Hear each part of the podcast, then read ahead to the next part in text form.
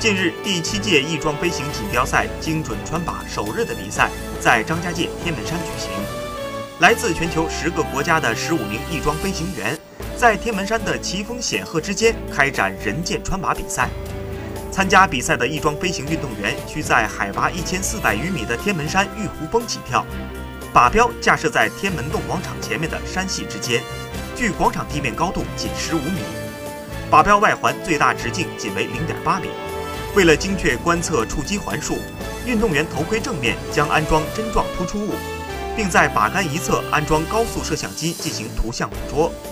选手从起跳台跃下，通过用极短的时间在空中调整方位和角度，以人为箭击穿纸靶，现场游客的惊叹声不绝于耳。